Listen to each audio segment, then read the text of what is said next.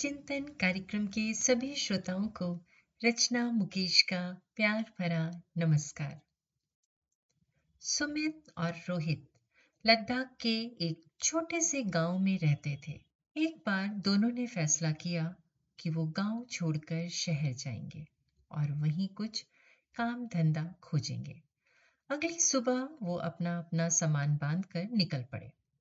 चलते चलते उनके रास्ते में एक नदी पड़ी। ठंड अधिक होने के कारण नदी का पानी जम चुका था। जमी हुई नदी पर चलना आसान नहीं था। पाँव फिसलने पर गहरी चोट लग सकती थी।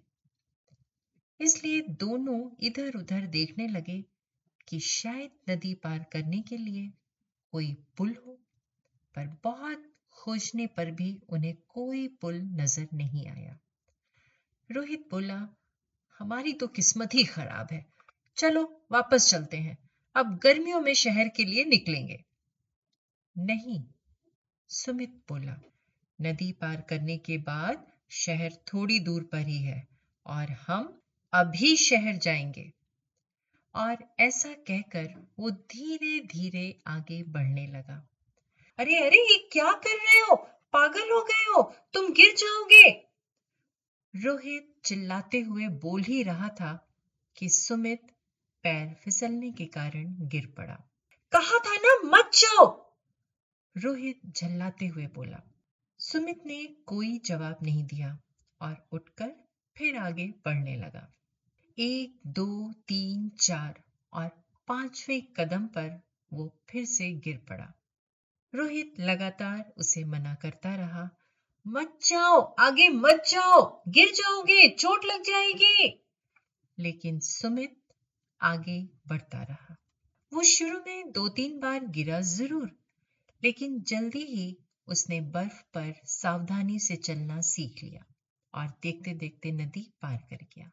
दूसरी तरफ़ पहुंचकर सुमित बोला, देखा, मैंने नदी पार कर ली है और अब तुम्हारी बारी है। नहीं मैं यहाँ पर सुरक्षित हूँ। लेकिन तुमने तो शहर जाने का निश्चय किया था। मैं ये नहीं कर सकता। नहीं कर सकते या करना नहीं चाहते। सुमित ने मन ही मन सोचा और शहर की तरफ़ आगे बढ़ गया। दोस्तों, हम सबकी ज़िंदगी में कभी ना कभी ऐसे मोड़ आ ही जाते हैं, जब जमी हुई नदी के रूप में कोई बड़ी बाधा या चैलेंज हमारे सामने आ जाता है। और ऐसे में हमें कोई निश्चय करना होता है। तब क्या हम खतरा उठाने का निश्चय लेते हैं और तमाम मुश्किलों, डर और असफलता के भय के बावजूद नदी पार करते हैं। या हम सेफ़ रहने के लिए वहीं खड़े रह जाते हैं, जहाँ हम सालों से खड़े थे।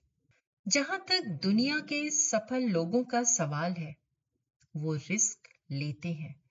अगर आप नहीं लेते तो हो सकता है आज आप बिल्कुल सुरक्षित हो, आपके शरीर पर एक भी घाव ना हो।